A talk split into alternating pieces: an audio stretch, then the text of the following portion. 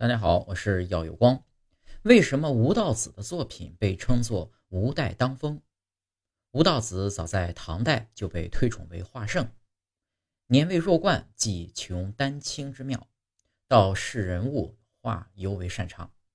据载，曾于长安、洛阳两地四观中绘制壁画多达三百余幅，卷轴画也不少。所作道士人物画奇宗怪状，无有雷同。其中呢，有以地狱变相闻名于世。吴道子在绘画上的突出成绩表现在线描上。中国画是以线描为主要造型手段，描绘同样的物体，使用不同的线条，便能产生不同的艺术效果。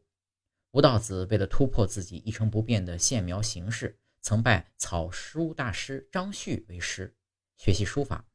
在用笔技法上，他创造了一种波折起伏、错落有致的纯菜条式的描法，加强了描摹对象的分量感和立体感。